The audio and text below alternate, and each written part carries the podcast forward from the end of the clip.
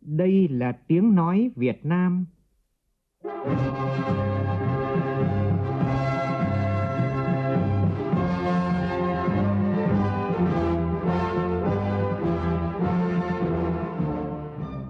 là tiếng nói Việt Nam, phát thanh từ Hà Nội, thủ đô nước Cộng hòa xã hội chủ nghĩa Việt Nam.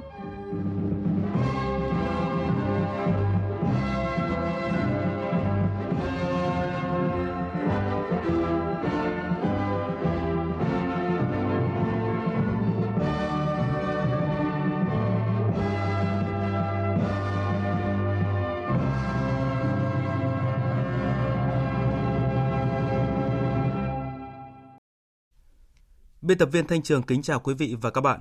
Mời quý vị và các bạn nghe chương trình Thời sự trưa của Đài Tiếng Nói Việt Nam với những nội dung chính sau đây.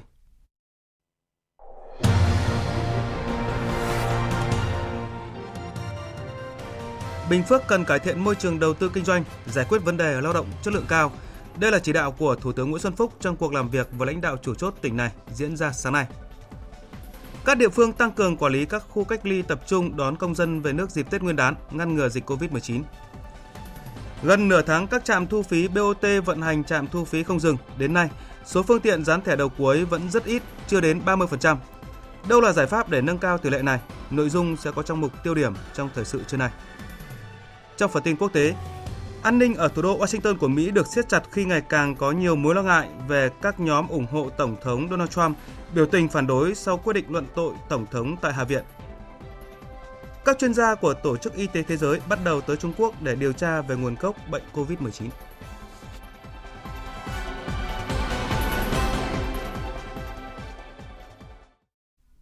Bây giờ là tin chi tiết.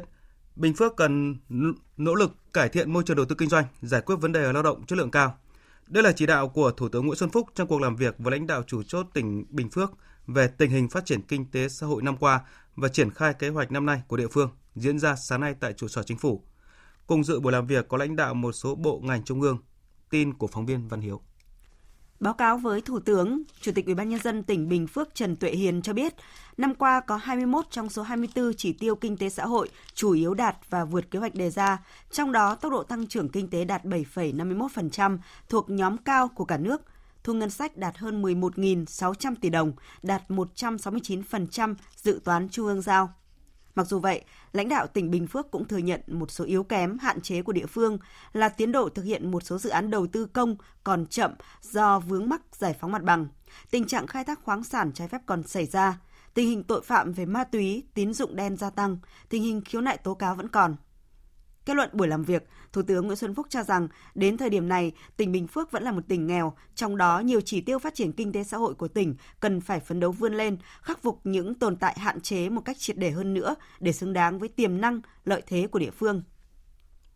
Trên cơ sở các ý kiến góp ý của các bộ ngành trung ương, Thủ tướng Nguyễn Xuân Phúc đề nghị thời gian tới tỉnh cần hướng tới nền nông nghiệp hữu cơ, đảm bảo khâu chế biến tiêu thụ, tạo giá trị gia tăng lớn, tiếp tục phát huy vai trò là trung tâm năng lượng lớn của cả nước, tạo bước đột phá trong liên kết vùng để giữ vai trò quan trọng hơn nữa trong hành lang kinh tế mới. Đi liền với đó, tập trung nghiên cứu phát triển hạ tầng giao thông, các vấn đề về thủy lợi, đảm bảo an ninh nguồn nước, tỉnh cũng cần tập trung huy động tối đa mọi nguồn lực xã hội để thực hiện 10 dự án trọng điểm đã được nêu trong nghị quyết đại hội Đảng bộ tỉnh lần thứ 11 mới đây. Cùng với đó là nỗ lực cải thiện môi trường đầu tư kinh doanh, giải quyết vấn đề lao động chất lượng cao để chính người dân địa phương được hưởng lợi từ những thành quả phát triển kinh tế xã hội. Dự và phát biểu Đại hội đại biểu toàn quốc Liên hiệp các hội văn học nghệ thuật Việt Nam, Chủ tịch Quốc hội Nguyễn Thị Kim Ngân khẳng định Đảng, Nhà nước luôn sẵn sàng tạo điều kiện tốt nhất cho hoạt động sáng tạo văn học nghệ thuật. Các chủ trương, đường lối của Đảng về văn học nghệ thuật đã được kịp thời thể chế hóa thành hệ thống pháp luật, chính sách, tạo hành lang pháp lý cho nhiều vấn đề thuộc lĩnh vực văn học nghệ thuật. Phản ánh của phóng viên Lê Tuyết. Trong 5 năm qua, Liên hiệp các hội văn học nghệ thuật Việt Nam đã đạt được những kết quả quan trọng toàn diện trên các mặt hoạt động.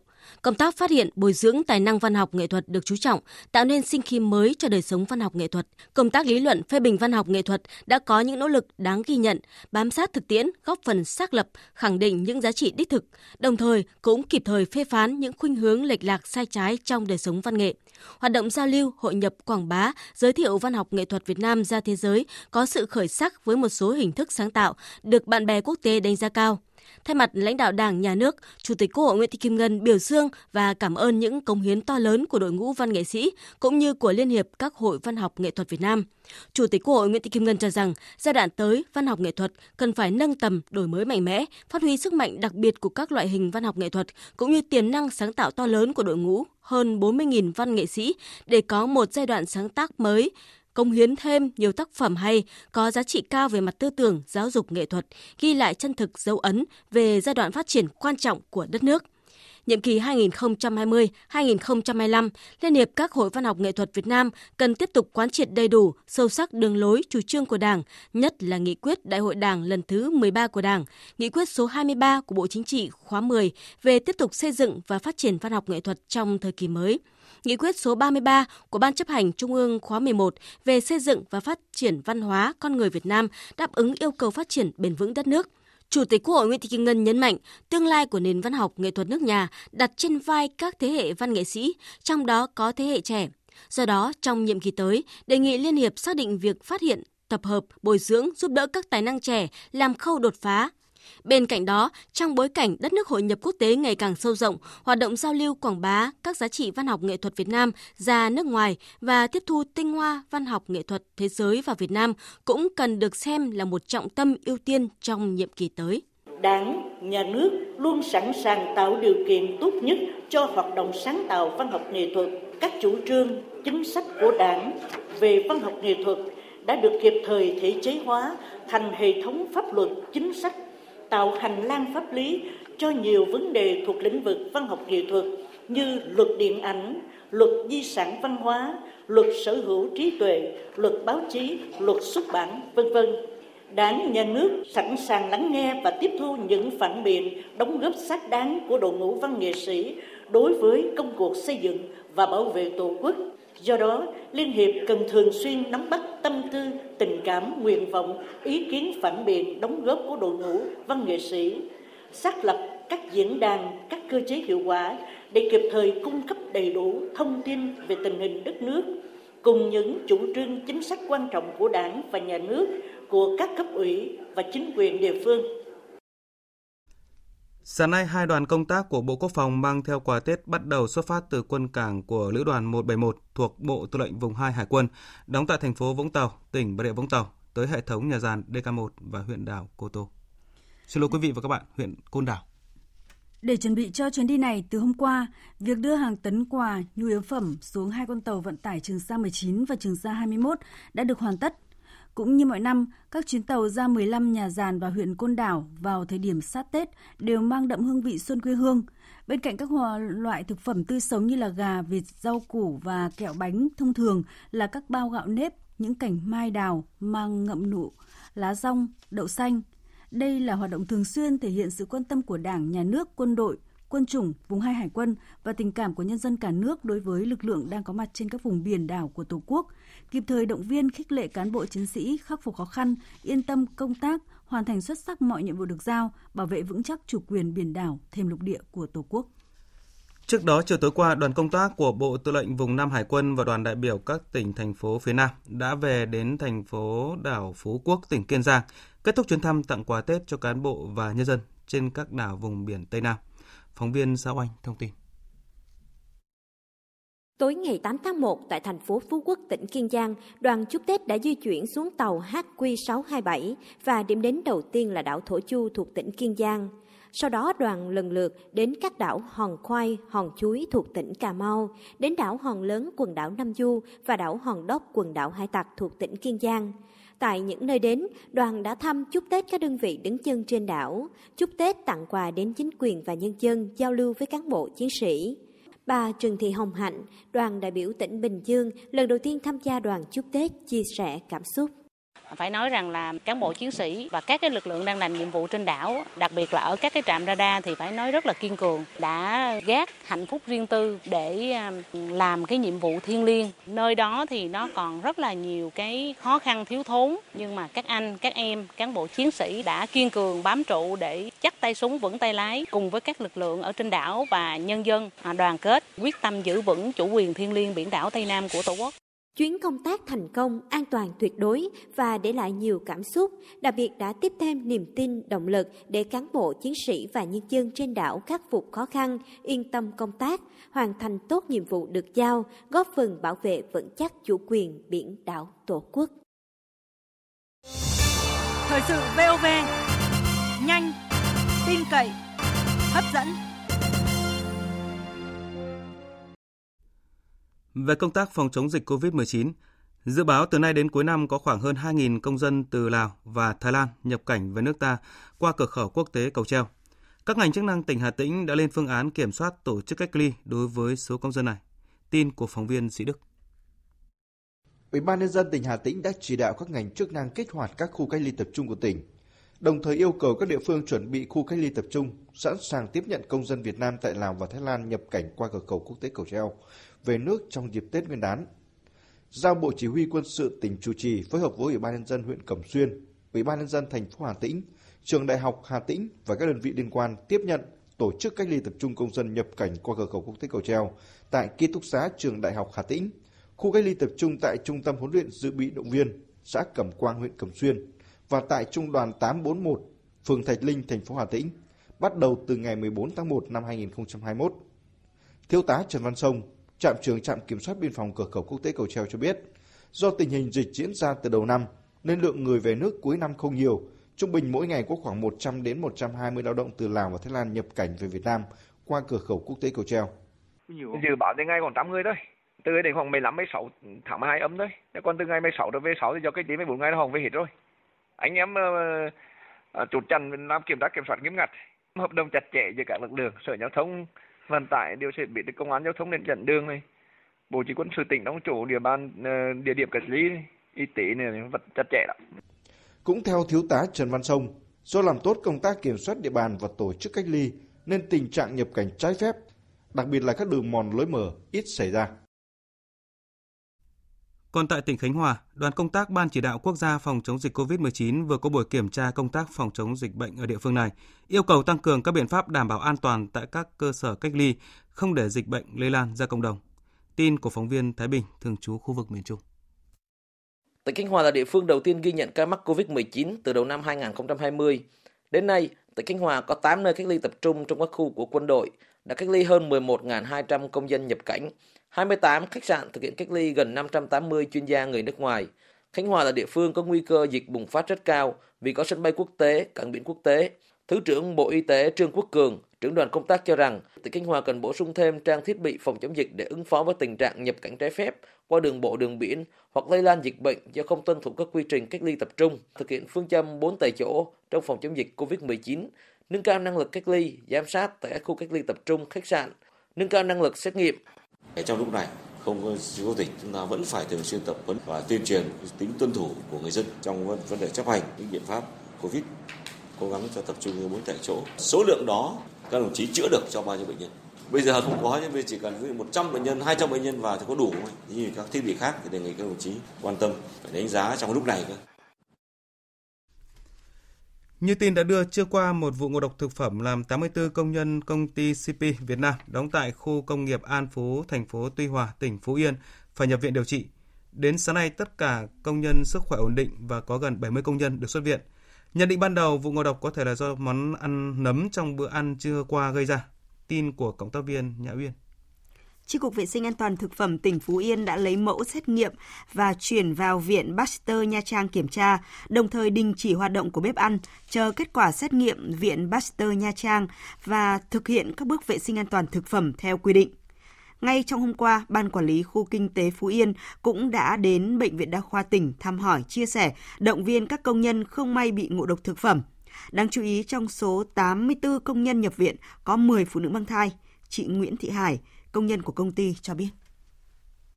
Mới đầu là đau bụng à, xong nó không nó đau bụng thì mình sợ da mình có bâu à, mình sợ nó mình đi nhập viện thử. Mà vô đây thì nó ối lên nó cũng đỡ rồi. Cũng mong công ty uh, cha ăn uống uh, ngon hơn, có chất lượng, khỏi bị ngộ độc như thế này.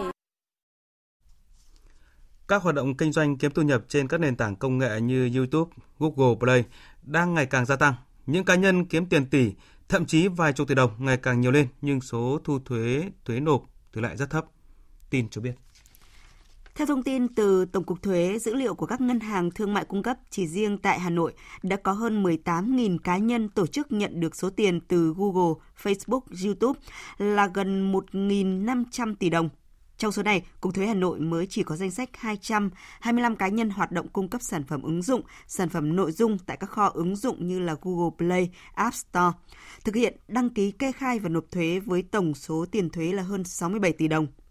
Tại thành phố Hồ Chí Minh, tình trạng cũng tương tự, nhiều cá nhân thu nhập rất lớn từ các nền tảng mạng xã hội nhưng không kê khai thuế.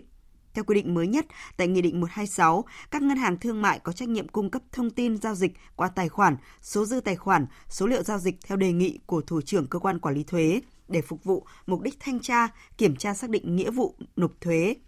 Đồng thời, phải thực hiện các biện pháp cưỡng chế, thi hành quyết định hành chính về quản lý thuế. Các chuyên gia tài chính Kỳ vọng là Nghị định 126 này được thực thi từ đầu tháng 12 năm ngoái sẽ là hành lang pháp lý quan trọng để truy thu thuế các tổ chức cá nhân có doanh thu lớn từ kinh doanh qua các mạng xã hội. Thưa quý vị và các bạn, cuộc cách mạng công nghiệp lần thứ tư đang diễn ra rất nhanh và mạnh mẽ trên nhiều phương diện của đời sống xã hội. Nước ta đang quyết tâm thực hiện chủ trương đổi mới, cải cách và phát triển, chủ động và tích cực cơ cấu lại nền kinh tế, trong đó coi đổi mới sáng tạo như một đòn bẩy là chìa khóa để tăng trưởng nhanh và phát triển bền vững. Để làm được điều này, ngoài những cơ chế chính sách của nhà nước, rất cần sự liên kết hợp tác chặt chẽ giữa cộng đồng doanh nghiệp với các viện nghiên cứu, trường đại học, biến những ý tưởng thành những mô hình kinh doanh hiệu quả. Phóng viên Xuân Lan đề cập. Có một chuyên gia người Israel khi nghiên cứu ở Việt Nam cho biết, trên 90% các startup Việt Nam hiện nay chưa hẳn đúng nghĩa là startup mà đang chỉ mới dừng lại ở các doanh nghiệp nhỏ và siêu nhỏ dựa trên nền tảng số hóa để đưa những sản phẩm dịch vụ của mình lên. Vì thực tế cho thấy những startup đó vẫn chưa đứng trên nền tảng đổi mới sáng tạo một cách vững chắc. Do vậy, sự ra đời của Trung tâm Đổi mới sáng tạo là cần thiết để kết nối các chủ thể, tạo một luồng sinh khí thúc đẩy hoạt động này. Innovation Center can really work Tôi nghĩ rằng trung tâm đổi mới sáng tạo có vai trò rất là quan trọng trong quá trình thúc đẩy quá trình đổi mới sáng tạo của một đất nước. Đó là cái sự kết nối giữa rất nhiều các cái đơn vị, các chủ thể à, trong hệ sinh thái. Đó là vai trò của chính phủ, các viện nghiên cứu, các trường đại học, các doanh nghiệp khởi nghiệp và các doanh nghiệp à, khoa học công nghệ à, là những cái doanh nghiệp sẽ hỗ trợ để có thể ứng dụng những cái à, giải pháp khoa học công nghệ rồi cách mạng công nghiệp 4.0 vào cái quá trình này để thúc đẩy đổi mới sáng tạo actors that I mentioned can work together. Ông Bùi Hải Hưng, Viện trưởng Viện Nghiên cứu Trí tuệ Nhân tạo nhấn mạnh, hoạt động nghiên cứu là phải ra tiền, chứ không phải nghiên cứu rồi cất vào ngăn tủ. Còn ông Vũ Quốc Huy, Phó Giám đốc Trung tâm Đổi mới Sáng tạo Quốc gia cho biết. Trung tâm Đổi mới Sáng tạo Quốc gia được Thủ tướng Chính phủ thành lập với cái mục đích là kết nối các cái chủ thể tích cực của hệ sinh thái đổi mới sáng tạo trong đó có các chủ thể về doanh nghiệp, về à, quỹ đầu tư, rồi à, viện trường và kết nối các cái ý tưởng ờ, kinh doanh à, đầu tư của doanh nghiệp với các quỹ đầu tư cũng như là các doanh nghiệp có nhu cầu để nuôi dưỡng các ý tưởng đấy, phát triển cái ý tưởng đấy thành những cái giải pháp các cái mô hình kinh doanh có hiệu quả phục vụ cho doanh nghiệp và có đó là thúc đẩy cái tăng trưởng kinh tế của Việt Nam trong giai đoạn tới. Việt Nam đã vươn lên trở thành trung tâm thu hút đổi mới sáng tạo cũng như khởi nghiệp sáng tạo và thu hút nhiều nguồn đầu tư thông qua các quỹ đầu tư. Các nhà đầu tư đã cam kết đầu tư 815 triệu đô la cho các doanh nghiệp khởi nghiệp tại Việt Nam. Trong nửa đầu năm 2019, các doanh nghiệp khởi nghiệp của Việt Nam cũng đã huy động được 246 triệu đô la trong các ngành như fintech, thương mại điện tử, công nghệ sinh học, công nghệ nông nghiệp – Quan trọng nhất là Trung tâm Đổi mới sáng tạo quốc gia cần hỗ trợ các doanh nghiệp tại các lĩnh vực như thủ tục hành chính, đào tạo nhân lực, tiếp cận thị trường, tiếp cận nguồn vốn và đặc biệt là phải có chính sách hỗ trợ về chi phí, thuế đồng thời thúc đẩy hoàn thiện thể chế, khuôn khổ pháp lý, mà cụ thể là vấn đề cấp phép cho các sản phẩm mới, thu hút các doanh nghiệp, tập đoàn kinh tế lớn tham gia vào mạng lưới đổi mới sáng tạo. Thưa quý vị và các bạn, kể từ khi phát động hồi cuối tháng 12 năm ngoái, chiến dịch Thanh niên Việt Nam nói không với thuốc lá và thuốc lá điện tử do Trung ương đoàn phối hợp với Quỹ phòng chống tác hại của thuốc lá Bộ Y tế và Tổ chức Y tế Toàn cầu Vital Strategy phát động đã nhận được gần 120.000 chữ ký cam kết của thanh thiếu niên. Kết quả bước đầu triển khai chiến dịch này có ý nghĩa vô cùng quan trọng trong công cuộc phòng chống tác hại của thuốc lá tại nước ta. Sự quan tâm của đông đảo các bạn thanh niên, thiếu niên đối với thực trạng trẻ hóa độ tuổi sử dụng thuốc lá nói chung và các sản phẩm thuốc lá mới nói riêng cũng như sự hưởng ứng tích cực đối với chiến dịch Thanh niên Việt Nam nói không với thuốc lá và thuốc lá điện tử đã phần nào thể hiện sự thức tỉnh của thế hệ trẻ trước những tác hại khôn lường của thuốc lá và thuốc lá thế hệ mới đối với chính người sử dụng và những người xung quanh. Kết quả ghi nhận ban đầu của chiến dịch còn góp phần tạo nên một làn sóng mới trong giới trẻ nhằm hưởng ứng thực hiện cam kết không sử dụng thuốc lá và các sản phẩm thuốc lá điện tử, đồng thời là cơ sở để phát triển các hoạt động tiếp theo trong chiến dịch nhằm xây dựng lối sống lành mạnh và môi trường không khói thuốc trong thanh niên Việt Nam. Bạn Đàn Thanh Tùng ở Cầu Giấy, Hà Nội chia sẻ quan điểm. Theo như tôi được biết và tìm hiểu và cũng được chia sẻ từ bạn bè của mình thì tuy nó gọi là thuốc lá điện tử nhưng mà nó cũng có tác hại rất là nguy hiểm đối với sức khỏe của bản thân mỗi người, ảnh hưởng tới môi trường này, ảnh hưởng tới những người xung quanh của họ. À, với những cái tác hại ờ, nguy hiểm của thuốc lá điện tử thì tôi nghĩ là à, thanh niên chúng ta thì cố gắng bằng cách nào đó thì sẽ hạn chế việc sử dụng thuốc lá điện tử hoặc thậm chí nếu tuyệt vời nhất không sử dụng thuốc lá điện tử thì là tốt nhất cho chính bản thân mình. Theo Quỹ phòng chống tác hại của thuốc lá, hiện có khoảng 2,6% thanh thiếu niên trong độ tuổi từ 13 đến 17 đang sử dụng thuốc lá điện tử. Thuốc lá nói chung và thuốc lá điện tử nói riêng đều chứa chất nicotine gây nghiện, có thể gây nguy hại đến hệ hô hấp và tim mạch của chính người hút và cả những người xung quanh. Trong khi chưa có bằng chứng cụ thể cho thấy sử dụng thuốc lá điện tử có thể giúp bỏ thuốc lá điếu thông thường thì đã có minh chứng về việc những người hút thuốc vẫn sẽ tiếp tục hút và dùng các sản phẩm thuốc lá truyền thống song song với thuốc lá điện tử. Tiến sĩ Tom Carroll, cố vấn cao cấp của Tổ chức Y tế Toàn cầu Vital Strategy khẳng định. Các nhà sản xuất và buôn bán thuốc lá điện tử sẽ cố gắng làm cho các sản phẩm mới độc hại này trở nên hấp dẫn nhất có thể, đặc biệt để thu hút giới trẻ. Như chúng ta đã biết, một khi giới trẻ dùng thử thuốc lá điện tử, họ sẽ rất dễ nghiện chất nicotine có trong các sản phẩm này và rất khó cai được. Vì vậy, điều quan trọng lúc này là chúng ta cần phải giáo dục cộng đồng về những tác hại của các sản phẩm thuốc lá mới. Dự kiến giữa tháng 2 tới, ngay sau kỳ nghỉ Tết Nguyên đán, đoàn tàu của tuyến đường sắt nhổn ga Hà Nội được vận chuyển từ điểm tập kết lên ga trên cao S1 trước Đại học Công nghiệp Hà Nội để trưng bày cho người dân tham quan. Hiện đoàn tàu đầu tiên của dự án đã về đến Hà Nội và đoàn tàu thứ hai đang trên đường vận chuyển từ Pháp về nước sẽ cập cảng Hải Phòng vào cuối tháng 1 này. 8 đoàn tàu còn lại đang tiếp tục được sản xuất. Theo Ban Quản lý Đường sắt Đô thị Hà Nội, tính đến thời điểm này, dự án đường sắt đô thị nhổn ga Hà Nội đã đạt 67,5% tiến độ tổng thể, trong đó đoạn tuyến trên cao dài 8,5 km đã hoàn thành thi công, các hạng mục khác của đoạn tuyến trên cao cũng đã cơ bản hoàn thành. Cũng trong lĩnh vực giao thông, Bộ Giao thông Vận tải vừa giao Ban Quản lý dự án đường sắt tổ chức lập báo cáo nghiên cứu tiền khả thi dự án đường sắt thành phố Hồ Chí Minh Cần Thơ trong kế hoạch đầu tư công trung hạn giai đoạn 5 năm tới. Việc lập báo cáo nghiên cứu tiền khả thi thực hiện trong 2 năm, năm nay và năm 2022. Dự án đường sắt Thành phố Hồ Chí Minh Cần Thơ được phê duyệt năm 2013, có chiều dài hơn 173 km, đi qua các tỉnh thành phố gồm Bình Dương, Thành phố Hồ Chí Minh, Long An, Tiền Giang, Vĩnh Long và Cần Thơ. Mới đây, đơn vị tư vấn đã đề xuất điều chỉnh đoạn từ ga Tân Kiên đến ga Cái Răng qua địa phận Thành phố Hồ Chí Minh, Long An, Tiền Giang sẽ đi song song với cao tốc Thành phố Hồ Chí Minh, Trung Lương, Trung Lương, Mỹ Thuận để giảm số lượng nhà ga, diện tích chiếm dụng đất, chi phí xây lắp và chi phí giải phóng mặt bằng. Hiện đề xuất này vẫn đang được xem xét. Trước đó, thì Bộ Giao thông Vận tải cho biết do dự án cần nguồn vốn lớn trong bối cảnh nguồn lực đất nước còn khó khăn, đang ưu tiên tập trung cho các tuyến đường bộ huyết mạch trong khu vực nên dự án đường sắt Thành phố Hồ Chí Minh Cần Thơ phải lùi thời hạn thực hiện so với kế hoạch ban đầu. Sáng nay tại phường An Phú, thành phố Thuận An, tỉnh Bình Dương xảy ra vụ cháy lớn thiêu dụi cửa hàng bán xe máy và một phần cửa hàng bán giày, thiệt hại hàng tỷ đồng. Tin của phóng viên Thiên Lý. Theo thông tin ban đầu, vụ hỏa hoạn xảy ra vào khoảng 6 giờ 20 phút sáng nay. Người dân và chủ cửa hàng xe máy cố gắng dập lửa nhưng bất thành nên báo lực lượng phòng cháy chữa cháy và ít phút sau thì ngọn lửa nhanh chóng lan sang cửa hàng bán giày kế bên. Lực lượng chức năng đã điều động khoảng 5 xe chữa cháy cùng hàng chục cán bộ chiến sĩ đến hiện trường để dập lửa. Sau hơn một giờ chữa cháy, đám cháy đã cơ bản được khống chế. Trong lúc xảy ra hỏa hoạn, người trong cửa hàng xe máy và cửa hàng bán giày phát hiện chạy ra ngoài nên không có thương vong về người. Tuy nhiên thì nhiều tài sản bên trong hai cửa hàng đã bị thiêu dụi hoàn toàn. Tại hiện trường, cửa hàng bán xe máy rộng hơn 200 mét vuông bị thiêu rụi đổ sập, nhiều xe máy bị trơ khung, cửa hàng giày một phần mái tôn bị đổ sập. Vụ hỏa hoạn khiến giao thông của khu vực này hỗn loạn. Thưa quý vị và các bạn, mấy ngày qua, tại các tỉnh phía Bắc và Bắc Trung Bộ liên tục hứng chịu những đợt rét đậm rét hại kéo dài, ảnh hưởng đến sinh hoạt và sản xuất. Người dân miền Trung quen sống chung với lũ bão nhưng lại ít kinh nghiệm chống chịu rét đậm. Vì vậy, đợt rét mới đây gây thiệt hại đáng kể cho sản xuất và chăn nuôi ở các tỉnh Bắc Trung Bộ. Nhóm phóng viên Đài Tiếng nói Việt Nam tại miền Trung phản ánh.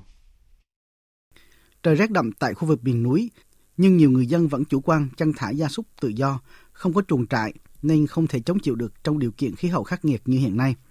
Chỉ trong vòng chưa đến 2 tháng, tại xã miền núi Ba Tầng, huyện hương Hóa, tỉnh Quảng Trị, đã có trên 90 con trâu bò bị chết, thiệt hại kinh tế rất lớn. Trong khi đó, tại tỉnh Thừa Thiên Huế, năm nay thời tiết dị thường nhất từ trước đến nay. Ông Hồ Vang, Phó Giám đốc Sở Nông nghiệp và Phát triển Nông thôn tỉnh Thừa Thiên Huế cho biết, đến nay rét đậm rét hại tại huyện vùng cao A Lưới đã làm hơn 900 gia súc bị chết, trong đó hơn 500 con trâu bò, gần 340 con dê. Từ giữa tháng 12 đến nay, tại vùng cao A Lưới, rét đậm rét hại liên tục, có ngày nhiệt độ xuống còn 6 đến 7 độ C. Tập quán chăn nuôi nơi đây là thả rông. Đồng bào dân tộc thiểu số lại không dự trữ thức ăn chăn nuôi là nguyên nhân khiến gia súc bị chết nhiều. Các địa phương đã hỗ trợ các hộ chăn nuôi 17 tấn cám gạo, cử cán bộ nông nghiệp hướng dẫn người chăn nuôi chủ động công tác chống đói, rét và dịch bệnh cho vật nuôi, khuyến cáo không chăn thả trong những ngày rét đậm rét hại. Ông Hồ Vang, Phó Giám đốc Sở Nông nghiệp và Phát triển Nông thôn tỉnh Thừa Thiên Huế cho biết. Chúng tôi đang còn hướng dẫn về địa phương thì cần có cái thống kê cụ thể. Tới đây chúng tôi cũng sẽ có cái báo cáo đề xuất ủy ban tỉnh xem xét cụ thể. Bởi vì theo quy định của Nghị định số 2 về việc là hỗ trợ cho sản xuất nông nghiệp bị thiệt hại do thiên tai dịch bệnh. Trong trường hợp các hộ gia đình, cá nhân có sản xuất nông nghiệp bị thiệt hại khi họ đã thực hiện đầy đủ các cái biện pháp theo hướng dẫn của các cơ quan chuyên môn mới được xem xét để được hỗ trợ theo quy định Nghị định số 2 nhưng mà ở đây là nhiều trường hợp bà con là hướng dẫn là đưa trâu bò về rồi che chắn chuồng trại nhưng mà mà nhiều bà con cũng thực hiện như vậy. Tại tỉnh Quảng Nam, chưa bao giờ rét đậm như đợt này. Những ngày qua, tại nhiều xã vùng cao biên giới, nhiệt độ xuống dưới 10 độ C, ảnh hưởng đến sản xuất và sinh hoạt của người dân. Hôm qua, một trường mầm non ở huyện vùng cao Tây Giang đã cho học sinh nghỉ học tránh rét. Bà Lê Kim Vân, trưởng phòng giáo dục và đào tạo huyện Tây Giang cho biết, đã khuyến cáo các trường mầm non chủ động cho học sinh nghỉ học khi nhiệt độ xuống thấp. Tỉnh Quảng Ngãi hiện có hơn 350 ngàn con trâu bò tập trung chủ yếu ở các huyện miền núi. Đợt rét này gây ảnh hưởng lớn đến các hộ chăn nuôi, đặc biệt là những hộ tái đàn sau những đợt mưa bão cuối năm ngoái. Che chắn chuồng trại, dự trữ rơm rạ, đốt lửa sưởi ấm cho gia súc là cách mà các hộ chăn nuôi ở các huyện miền núi tỉnh Quảng Ngãi đang làm để bảo vệ đàn trâu bò hiện nay. Ông Đinh Văn Thanh ở xã Sơn Dung, huyện Sơn Tây, tỉnh Quảng Ngãi cho biết. Gia đình tôi có nuôi mấy con bò do thời tiết bên này rất là gia đình tôi lừa bò về nhốt trong chuồng. Hai vợ chồng tôi chịu khó đi chặt cỏ, chùm lưới cho nó sưởi ấm. Tiếp theo là thông tin thời tiết với phần cập nhật của biên tập viên Ngọc Trinh. Trung tâm Dự báo Khí tượng Thủy văn Quốc gia cho biết hiện nay không khí lạnh có cường độ suy yếu. Dự báo ngày hôm nay Bắc Bộ ít mây, đêm không mưa, sáng sớm có sương mù, ngày nắng với nhiệt độ cao nhất trên 22 độ C. Đêm không mưa. Riêng khu vực Nam Bộ đêm và sáng trời lạnh với nhiệt độ thấp nhất từ 17 đến 20 độ. Chênh lệch nhiệt độ giữa ngày và đêm tại Đông Bắc Bộ và Hà Nội nói riêng lên tới 10 độ.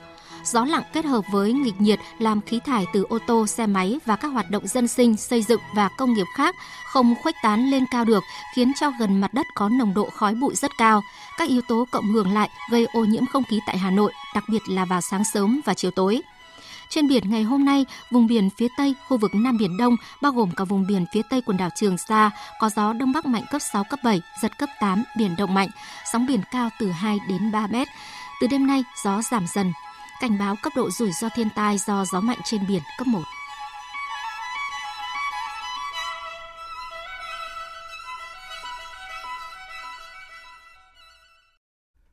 Chuyển sang phần tin quốc tế, Hạ viện Mỹ đã bỏ phiếu thông qua nghị quyết luận tội Tổng thống Donald Trump với cáo buộc kích động nổi loạn.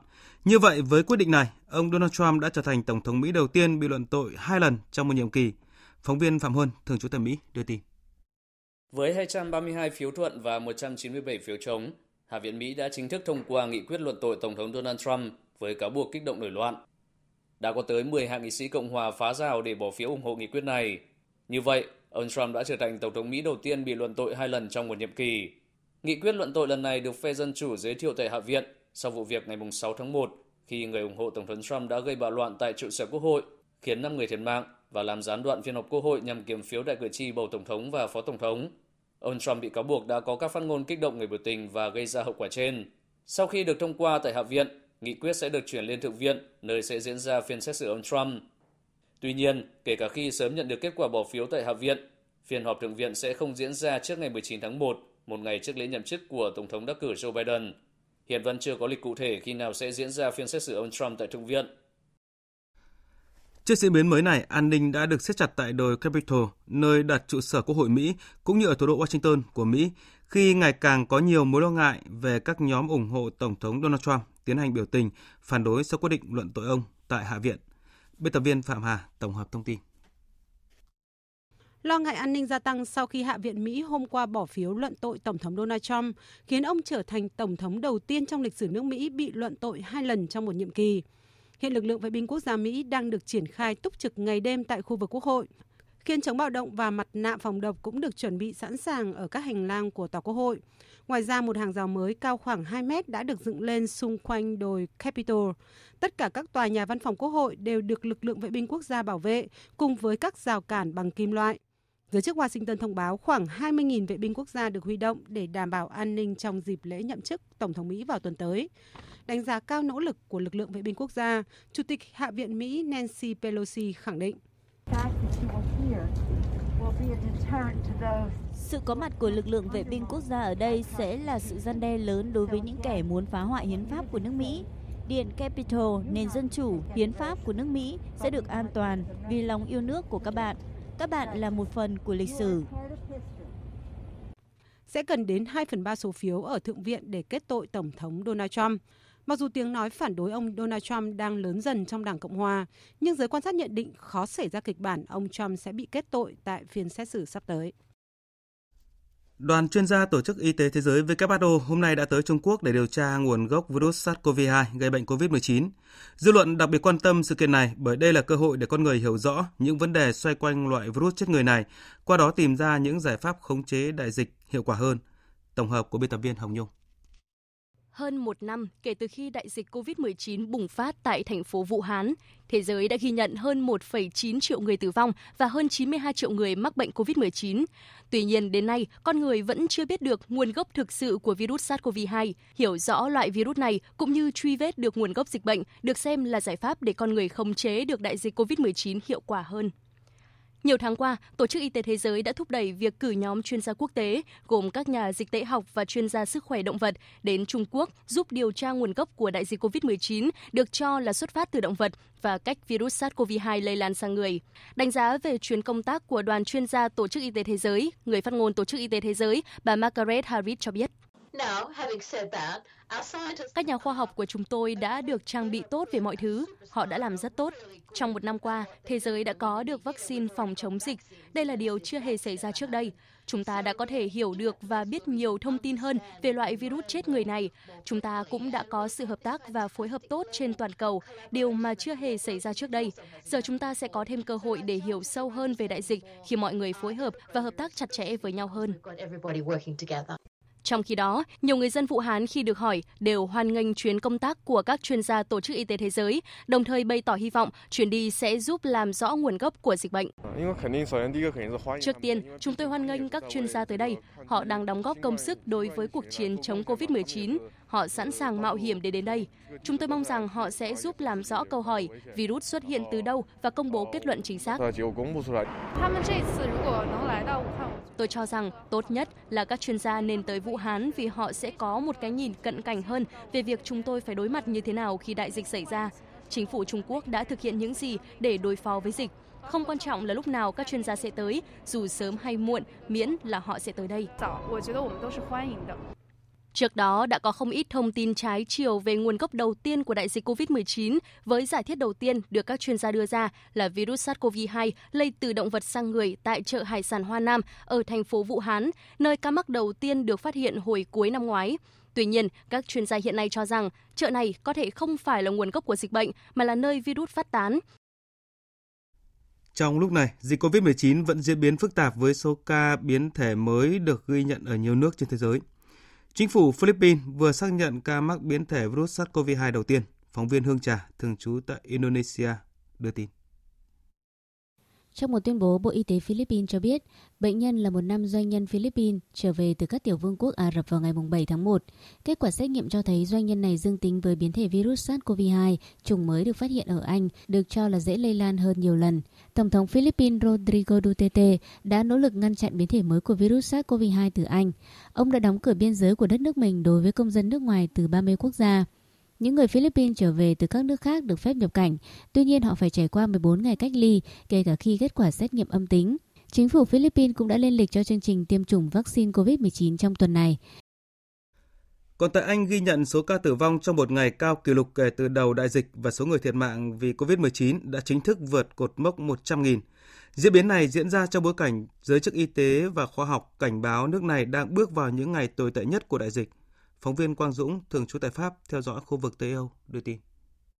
Nước Anh tiếp tục phá vỡ các kỷ lục trước đó khi có tới 1.534 ca tử vong vì COVID-19 và gần 48.000 ca nhiễm mới. Đây là con số thiệt hại nhân mạng hàng ngày cao nhất tại Anh kể từ khi đại dịch COVID-19 bùng phát tại nước này vào tháng 3 năm 2020. Các con số này cũng đã chính thức đưa nước Anh vượt qua cột mốc 100.000 người thiệt mạng vì COVID-19, với tỷ lệ tử vong trên dân số ở mức cao hàng đầu thế giới là 151 ca trên 100.000 dân. Giới chuyên gia y tế và khoa học Anh đang chỉ trích nặng nề cách điều hành chống dịch của chính phủ Anh, coi đây là một thất bại toàn diện về cả chính sách lẫn các phương thức phòng chống dịch. Thủ tướng Anh Boris Johnson thừa nhận tình hình đang vô cùng khốc liệt. Tình hình đang vô cùng căng thẳng tại các bệnh viện và tôi nghĩ tất cả mọi người đều đang phải làm việc quá mức bình thường. Hiện có trên 32.000 bệnh nhân đang điều trị, tức cao hơn đến 70% đỉnh điểm của dịch hồi tháng 4 năm ngoái. Sức ép đang rất lớn. Tôi không thể nói chính xác khi nào thì các phòng điều trị cấp cứu sẽ quá tải, nhưng rủi ro là rất cao và cần phải làm mọi thứ để giảm tải sức ép lên hệ thống bệnh viện.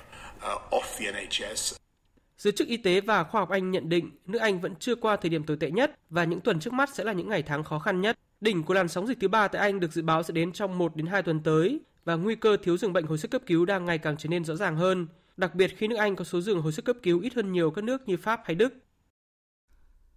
Tổng thống Nga Vladimir Putin vừa cho biết nước này bắt đầu tiến hành tiêm chủng đại trà ngừa COVID-19 cho tất cả người dân bắt đầu từ tuần tới. Phóng viên Anh Tú thường trú tại Liên bang Nga đưa tin.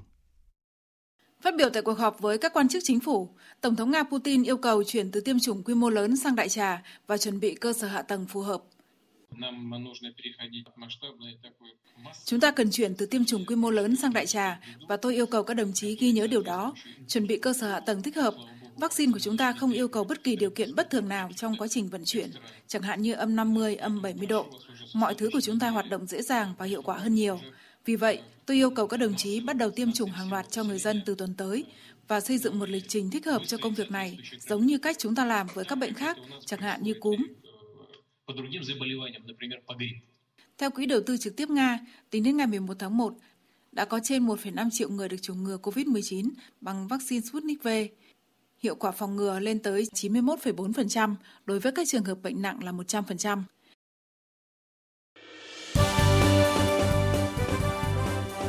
Thời sự tiếng nói Việt Nam. Thông tin nhanh. Bình luận sâu. Tương tác đa chiều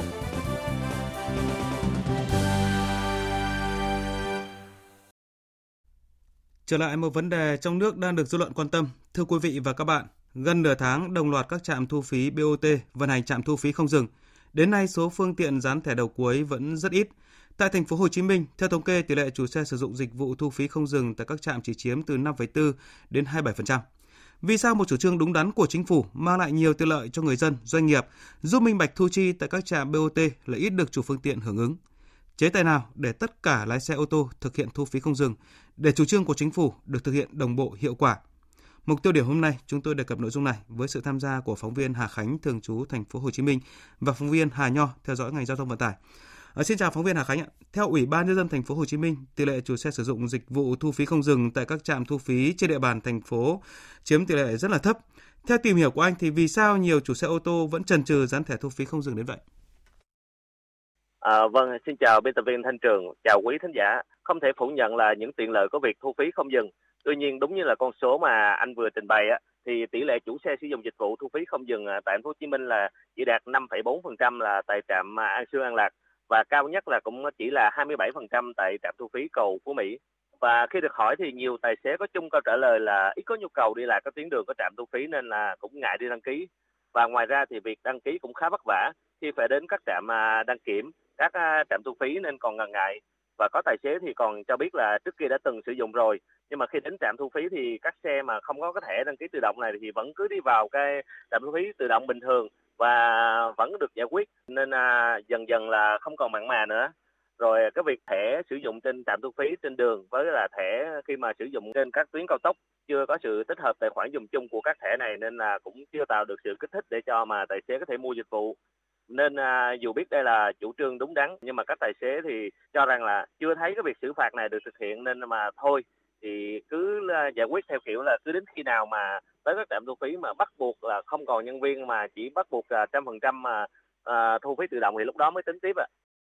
Vâng, cảm ơn phóng viên Hà Khánh và chúng tôi sẽ tiếp tục trao đổi với anh trong ít phút nữa. À, còn à, trên địa bàn cả nước thì theo quan sát của phóng viên Hà Nho, chị theo dõi ngành à, giao thông vận tải thì sao thưa chị? Trên toàn quốc thì à, trao đổi với Tổng cục Đường bộ Việt Nam thì tôi cũng được biết là tới nay tỷ lệ dán thẻ trả phí tự động đạt khoảng 1,2 triệu xe trên tổng số khoảng 38 triệu xe là quá thấp. Chưa nói đến là trong cái số này thì chỉ có khoảng 30% là có tài khoản trong à, để sử dụng tài khoản giao thông để vâng. sử dụng dịch vụ này thôi ạ. Và trong số này thì với một cái tỷ lệ như vậy thì theo tôi là khá thấp. Tuy vậy thì theo thông tin tôi được biết thì tới đây tỷ lệ này chắc chắn sẽ được cải thiện đáng kể. Vì sao ạ? Vì là khi mà có hai nhà cung cấp dịch vụ cho một hệ thống thu phí tự động trên toàn quốc thì chắc chắn theo tôi sẽ có sự cạnh tranh tốt hơn. À, và khi đấy thì chẳng có lý do gì để cái việc là tỷ lệ dán thẻ và sử dụng dịch vụ văn minh này lại không được cải thiện. Bên cạnh ý thức của người dân thì còn có một số cái khó khăn rào cản mà như chị cũng vừa chia sẻ, đó là cái sự liên thông của các nhà mạng này, đúng vâng, không ạ? Vâng. Nó còn có một cái điều nữa là có dư luận ý kiến cho rằng là có hay không có hiện tượng của các nhà dịch vụ triển khai dán thẻ thu phí không dừng có gây khó khăn cho cái các cái chủ phương tiện khi mà bố trí các cái trạm mà để cho các cái chủ phương tiện tham gia lắp này thì còn gây là nhiều khó khăn và phải xếp hàng và chờ rất là lâu. À, vâng, à, đấy có lẽ là những cái thực trạng mà trong những cái dịp cao điểm ví dụ như là dịp Tết hoặc là cái dịp đi lại cái nhu cầu đi lại à, đặc biệt là ở các cái tuyến à, vào cửa ngõ của thủ đô chẳng hạn. À, về vấn đề này thì phóng viên Hà Khánh có góc nhìn nào khi mà quan sát việc lắp thẻ đầu cuối cho các phương tiện ở khu vực phía Nam ạ? À vâng, thì à, theo như tôi được biết thì hiện có hai điểm để dán thẻ thu phí không dừng là các trung tâm đăng kiểm và xung quanh các trạm BOT và các trạm thu phí thì cũng đã tạo điều kiện cho các đơn vị à, dán thẻ là lập văn phòng. Nhưng mà theo tôi như vậy là chưa đủ. Và thực tế là việc bố trí này rất dễ gây ùn ứ quanh trạm và khiến cho tài xế phải chờ đợi. Từ thực tế vừa qua là cho thấy là muốn cái việc triển khai thu phí không dừng này được hiệu quả được nâng lên á, thì tăng số làn thu phí tự động à, không dừng lên ở các trạm và các thiết bị mà phục vụ cho việc thu phí thì à, theo tôi cần phải nâng cấp để tránh các cái lỗi khi mà hoạt động và qua đó giúp phương tiện à, nhanh chóng thoát trạm. Và đặc biệt là theo quan điểm của tôi thì cần phải xem tài xế là khách hàng, là chúng ta phải chủ động tìm đến doanh nghiệp tài xế để cho họ dễ dàng đăng ký thẻ không dừng. Và cần phải làm cho tài xế thấy được sự tiện ích của các loại thẻ này là bằng cách là tích hợp các à, loại hình thanh toán khác nhau để tài xế thuận lợi trong việc là nạp hay là thanh toán và cũng có thể là có sử dụng cái thẻ này trong cái dịch vụ khác như là thanh toán tiền đổ xe, thanh toán tiền phạt vi phạm hay là các cái dịch vụ khác vân vân. Và đặc biệt là theo tôi thì cũng phải cần có một cái chế tài là xử lý nghiêm dần các vi phạm khi mà các cái xe không đăng ký thu phí tự động nhưng lại cố tình đi vào cái làng này ạ. Vâng, xin cảm ơn anh. Ờ, như hai phóng viên Hà Khánh và Hà Nho vừa phân tích thì phải rất là khó khăn và sau nhiều lần vỡ kế hoạch thì các trạm BOT mới hoàn thiện lắp đặt trạm thu phí không dừng. Nay việc còn lại tưởng như đơn giản rất nhiều là dán thẻ đầu cuối trên xe ô tô, nhưng vì nhiều lý do mà các chủ xe vẫn chần chừ không chịu lắp. Và như chúng ta vừa được biết thì Ủy ban nhân dân thành phố Hồ Chí Minh mới đây đã có kiến nghị Bộ Giao thông Vận tải là bắt buộc ô tô phải dán thẻ đầu cuối. À, tiếp xúc với các nhà quản lý và chuyên gia giao thông thì thưa chị Hà Nhọ, những giải pháp mạnh nào để mà các chủ phương tiện thực hiện việc dán thẻ này? Tôi nghĩ rằng là à, giải pháp mạnh trong trường hợp này là chính là chế tài. Và trao đổi với các lãnh đạo của Tổng cục Đường bộ Việt Nam cũng như là Bộ Giao thông Vận tải thì tôi được biết là sẽ có những cái bước triển khai tiếp theo à, khi mà coi thu phí tự động không dừng là một dịch vụ công của nhà nước ấy, thì nghĩa vụ chấp hành thuộc về người tham gia giao thông phải không ạ? Vâng. Và chúng ta đã mất khoảng 4 năm để thực hiện chủ trương lắp đặt thu phí tự động tại các trạm BOT trên toàn quốc thì theo tôi là có lẽ là chúng ta không phải chờ đợi lâu nữa để một chủ trương dịch vụ tiện ích và văn minh như vậy đi vào cuộc sống. Xin cảm ơn phóng viên Hà Khánh và phóng viên Hà Nho với những thông tin vừa rồi. Thưa quý vị, nhiều tiện ích là như vậy, các trạm thu phí BOT nay cũng đã hoàn tất việc lắp đặt trạm thu phí không dừng không có lý do gì mà chủ phương tiện giao thông không thực hiện. Rất cần những chế tài đủ mạnh để buộc toàn bộ chủ sử dụng ờ, xe ô tô phải dán thẻ đầu cuối, dùng dịch vụ thu phí không dừng để chủ trương của chính phủ được thực hiện đồng bộ, tiết kiệm thời gian, chi phí cho chính mỗi người dân tham gia giao thông và minh bạch tài chính các trạm BOT. Tiếp theo chương trình thời sự trưa là trang tin đầu tư tài chính và trang tin thể thao. Trang tin đầu tư tài chính. Thưa quý vị và các bạn, giá vàng trong nước sáng nay quay đầu giảm giá nhưng vẫn đắt hơn vàng thế giới quy đổi tới gần 5 triệu đồng một lượng. Ở thị trường Thành phố Hồ Chí Minh, lúc hơn 11 giờ trưa nay, vàng miếng SJC được công ty vàng bạc đá quý Sài Gòn niêm yết ở mức mua vào 55 triệu 750 nghìn đồng và bán ra 56 triệu 350 nghìn đồng một lượng, giảm khoảng 300 nghìn đồng một lượng so với sáng qua. Ở thị trường Hà Nội, vàng dòng Thăng Long được công ty Bảo Tín Minh Châu cũng niêm yết giá ở trạng thái giảm. Mua vào ở 54 triệu 780 000 đồng và bán ra 55 triệu 480 000 đồng một lượng. Trên thị trường tiền tệ, tỷ giá trung tâm được Ngân hàng Nhà nước công bố áp dụng cho hôm nay là 23.132 đồng đổi 1 đô la Mỹ, giảm 2 đồng so với ngày hôm qua. Trong khi đó, tỷ giá đô la Mỹ tại các ngân hàng thương mại sáng nay không có nhiều biến động. Ngân hàng Vietcombank và BIDV không điều chỉnh tỷ giá và giữ mức niêm yết là mua vào 22.980 đồng, bán ra là 23.160 đồng 1 đô la Mỹ. Xin lưu ý nhà đầu tư và các thành viên thị trường chứng khoán. Theo Nghị định 156 mới được ban hành, quy định mức phạt tiền tối đa trong xử phạt vi phạm hành chính lĩnh vực chứng khoán là 3 tỷ đồng đối với tổ chức và 1,5 tỷ đồng đối với cá nhân. Nghị định số 156 cũng dành riêng một điều quy định về xử phạt vi phạm quy định công bố thông tin với nhiều mức xử phạt khá cao. Về diễn biến giao dịch trên thị trường chứng khoán, tiếp nối phiên điều chỉnh hôm qua, áp lực bán tiếp tục diễn ra khá mạnh trong sáng nay, nhưng thị trường không giảm sâu nhờ lực cầu giá thấp luôn túc trực, nhất là khi VN Index xuống dưới 1.180 điểm. Kết thúc phiên giao dịch sáng nay, VN Index đạt 1.184,7 điểm, giảm nhẹ hơn một điểm so với chốt phiên hôm qua. Tổng khối lượng giao dịch đạt hơn 510 triệu đơn vị, tổng giá trị giao dịch đạt gần 11.000 tỷ đồng. HNX Index đạt 221,9 điểm, giảm nhẹ 0,5 điểm, còn chỉ số Upcom Index đứng ở 77,6 điểm. Đầu tư tài chính biến cơ hội thành hiện thực. Đầu tư tài chính biến cơ hội thành hiện thực. Thưa quý vị và các bạn, lĩnh vực thương mại điện tử được đánh giá là sẽ tiếp tục phát triển mạnh trong năm nay, nhất là trong bối cảnh có dịch COVID-19. Mới đây, ví điện tử Momo công bố gọi vốn thành công từ nhiều quỹ ngoại để xây dựng nền tảng siêu ứng dụng mới và nâng cấp hệ sinh thái dịch vụ nhằm phục vụ hàng chục triệu người dùng và đối tác kinh doanh tại Việt Nam. Phóng viên Đài Tiếng Nói Việt Nam thông tin. Dù không tiết lộ chính xác số vốn đã được đầu tư tại vòng gọi vốn mới, nhưng theo thông tin từ hãng tin Bloomberg, con số này lên đến 100 triệu đô la Mỹ. Ngoài đầu tư vào nền tảng mới, ví điện tử này cũng sẽ ra mắt quỹ đầu tư đổi mới sáng tạo Momo nhằm hỗ trợ các công ty khởi nghiệp sáng tạo phát triển và tìm được thị trường thông qua việc kết nối với hệ sinh thái có lượng người dùng lớn của Momo.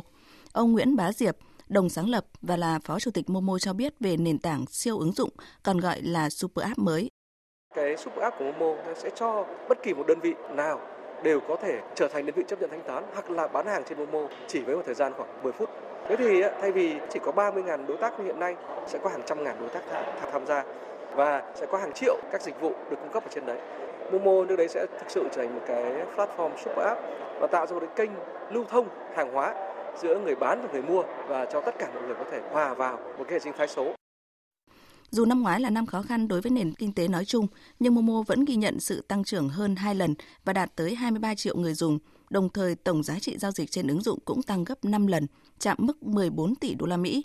Ví điện tử này cũng xây dựng được nền tảng quyên góp lớn nhất tại Việt Nam với hơn 5 triệu thành viên, gây được 22 tỷ đồng giúp đỡ những hoàn cảnh khó khăn. Mục tiêu của Momo sau khi gọi vốn thành công ở vòng này là chạm mốc 50 triệu người dùng trong vòng 2 năm tới, đồng thời đang lên kế hoạch cho việc đấu giá cổ phần IPO Ông Eric Kim, đồng sáng lập, giám đốc điều hành tập đoàn Goodwater Capital, một trong những tổ chức đầu tư vào Momo, cho biết. Thông điệp chúng tôi thu nhận được từ người tiêu dùng Việt Nam là Momo đang là ví điện tử dẫn đầu trên thị trường. Chúng tôi phải quyết định đầu tư vào Momo. Chúng tôi sẽ mang kinh nghiệm toàn cầu về công nghệ, thanh toán để góp phần làm ví Momo hoàn thiện hơn, mang đến cho người tiêu dùng Việt Nam trải nghiệm tốt hơn.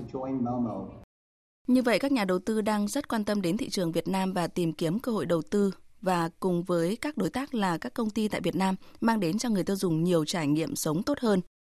Về ví điện tử Momo, với 10 năm tuổi, đã xây dựng một hệ sinh thái cung cấp dịch vụ cho hơn 23 triệu khách hàng và hơn 30.000 đối tác kinh doanh trong các lĩnh vực như chuyển tiền, tài chính tiêu dùng, bảo hiểm, thanh toán, giải trí, thương mại điện tử, mua sắm, vận tải và dịch vụ ăn uống – quyên góp từ thiện hay thanh toán dịch vụ công.